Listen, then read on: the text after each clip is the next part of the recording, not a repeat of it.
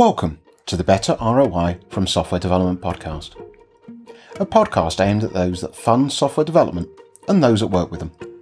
In a series of short, weekly podcasts, I, your host Mark Taylor, hope to educate and inform on why traditional management processes won't get you the best return on your investment. And along the way, I provide advice on how to improve that.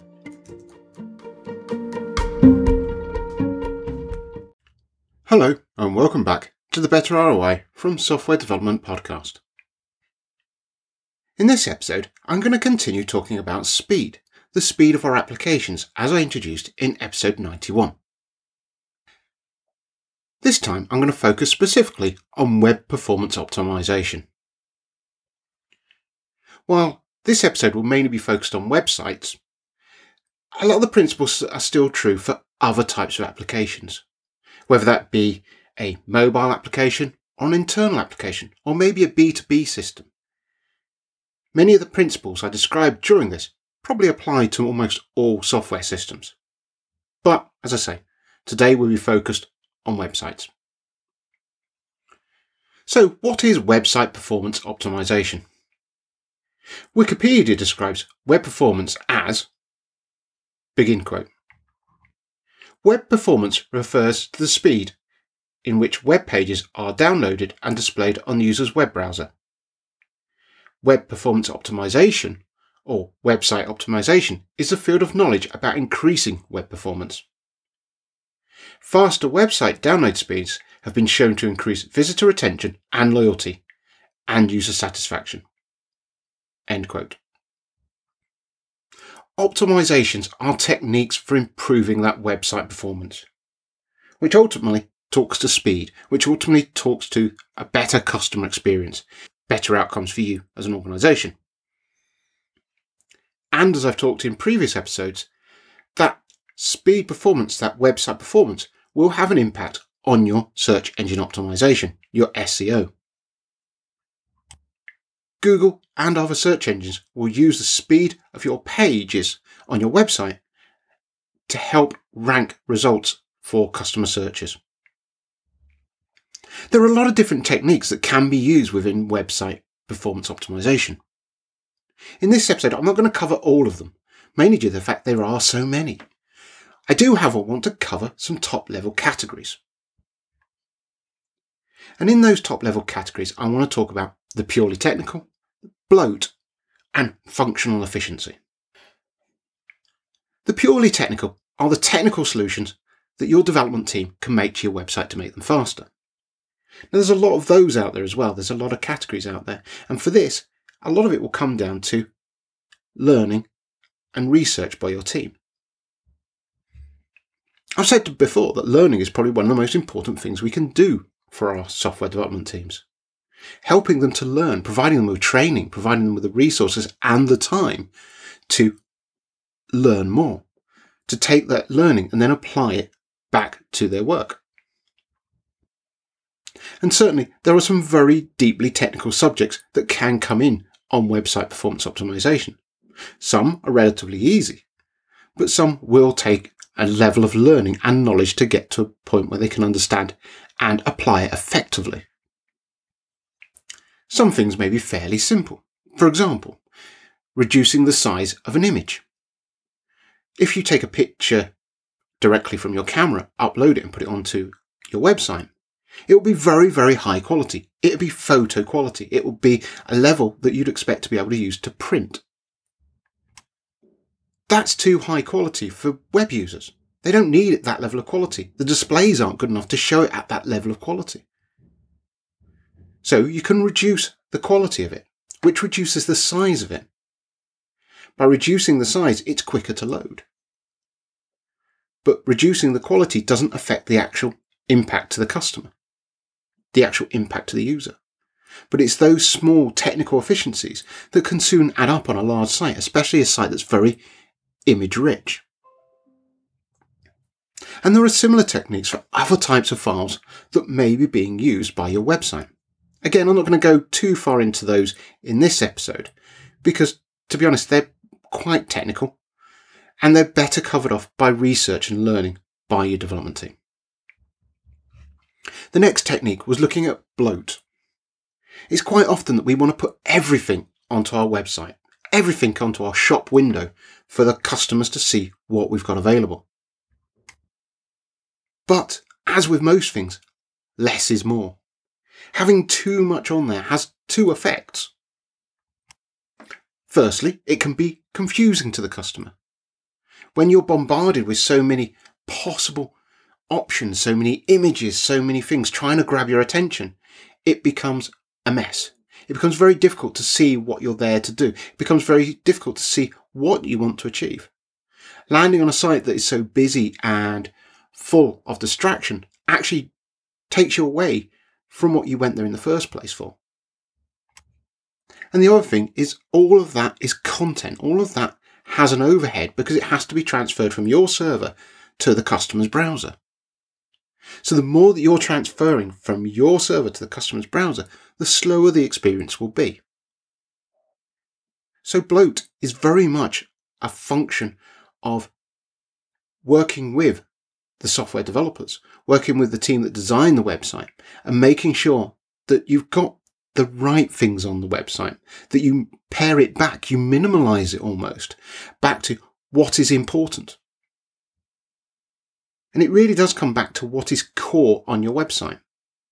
I find what's a useful technique is actually open your website in a mobile phone, ideally one with quite a small display. What do you see immediately? Is that what you want your customer to see immediately? You have to forget about, you know the website, you know what is actually there, you know how to get to the various features and options and products that you're trying to put across. But the customer doesn't. The customer sees what they see in that very small window when they load your website. So if it isn't obvious from that first page, that first screen that you can see on a small mobile screen, what your website is about and what it does, that's when you need to maybe think about redesigning it and removing bloat. And this comes back a bit to the user experience that we talked about in the last episode. Making sure the customer sees what is appropriate and gets the best experience they can get from that interaction with you. Well, your website in this case. You'll find that designers talk about something called above the fold. This is where, while you may have lots of information on your page, especially if you scroll down, you need to focus on what's important on the visible part of the page that the customer sees initially. Now, this will actually look different depending on what kind of device the customer is using. If they're using a very large screen monitor, they get a lot of your website up and visible. Laptop, slightly less. Mobile phone, less again. Maybe they're using a TV, in which case they might get even bigger amounts. So your customer will see different parts of your page depending on the device they're using. Now you can monitor for what types of devices your customers are using, but it's a good place to start to assume it's going to be mobile.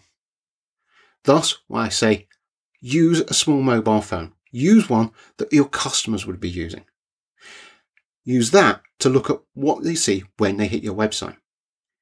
Is what you're being shown when you hit that page the f- most important, the most critical, the most valuable thing for your customer.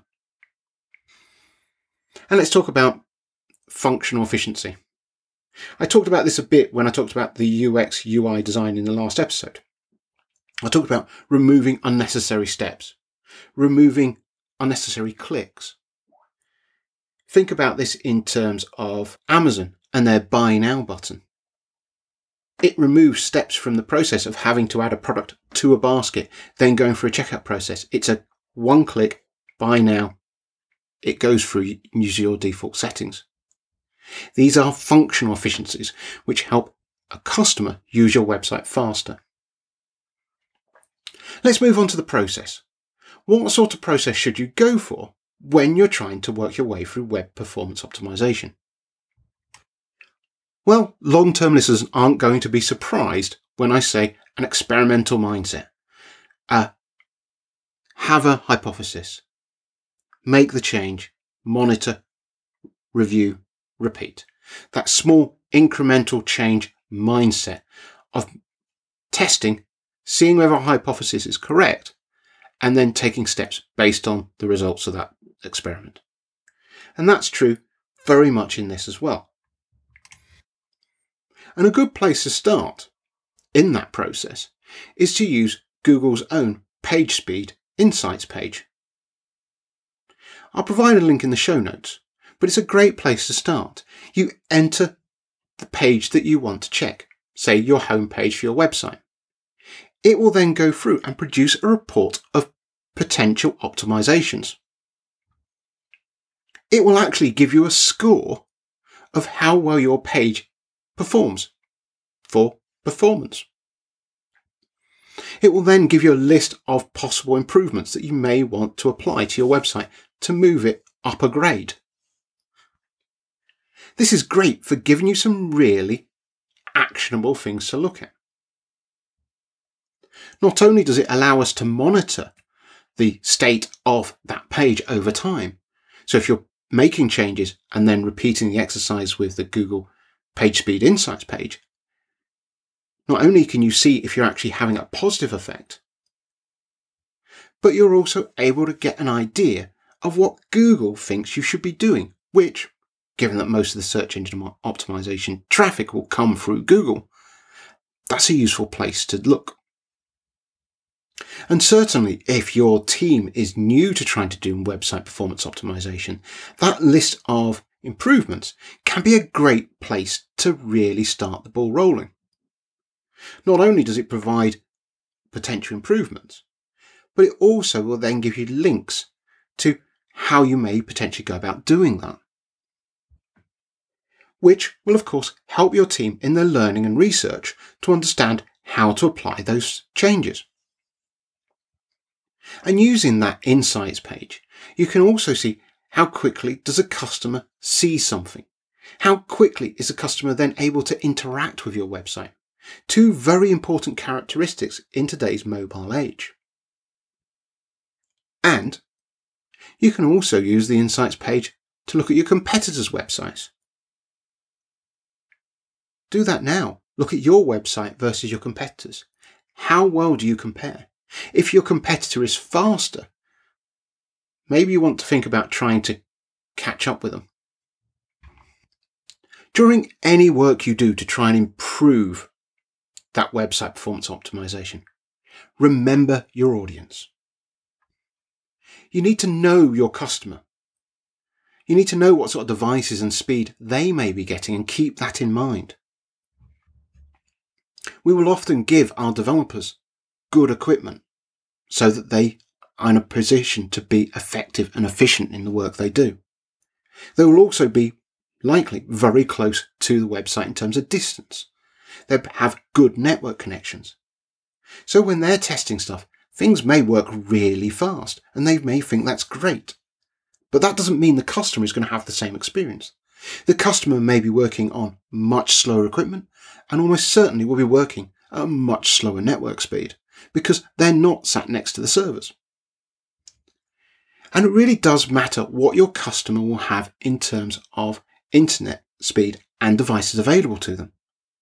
Some countries, they have the top speeds, they have the best devices. More developing nations, they won't. So if you're trying to interact with the more developing nations, you need to assume they're going to be using much slower devices and much slower connections. So much so, you should probably think about investing in the devices that customers use. There are ways to emulate slow speed within the web browser as a test, but I'd certainly always advise if you know your customers are using certain types of devices, then try to get those devices and try and emulate what the customer sees as much as you possibly can. Website performance optimization is a very broad subject, similar to the user experience design that I talked about in the last episode. This episode was here to serve as an introduction to how to get started, some of the tools that you can use, the process you should think about, and of course, working in that small iterative change so that you can see whether or not your change is causing an improvement or not. thus making sure you're managing your ROI, managing your return on investment. There is a considerable wealth of documentation out there about website performance optimization. So certainly make sure that you're providing your teams the time and the resources to be able to exploit that and bring back that learning to help you improve your website performance optimization. If you come across a specific technique you'd like me to dig into further, please let me know. Either reach out to me directly or follow the link in the show notes to the roadmap and add it there. I'm more than happy to try and research and provide advice on certain techniques. Please let, let me know. Thank you for taking the time to listen to this episode. I look forward to speaking to you again next week.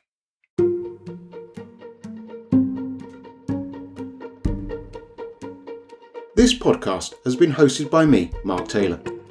It has been produced by Red Folder Consultancy Limited, a consultancy that can help you achieve better return on your software development investment.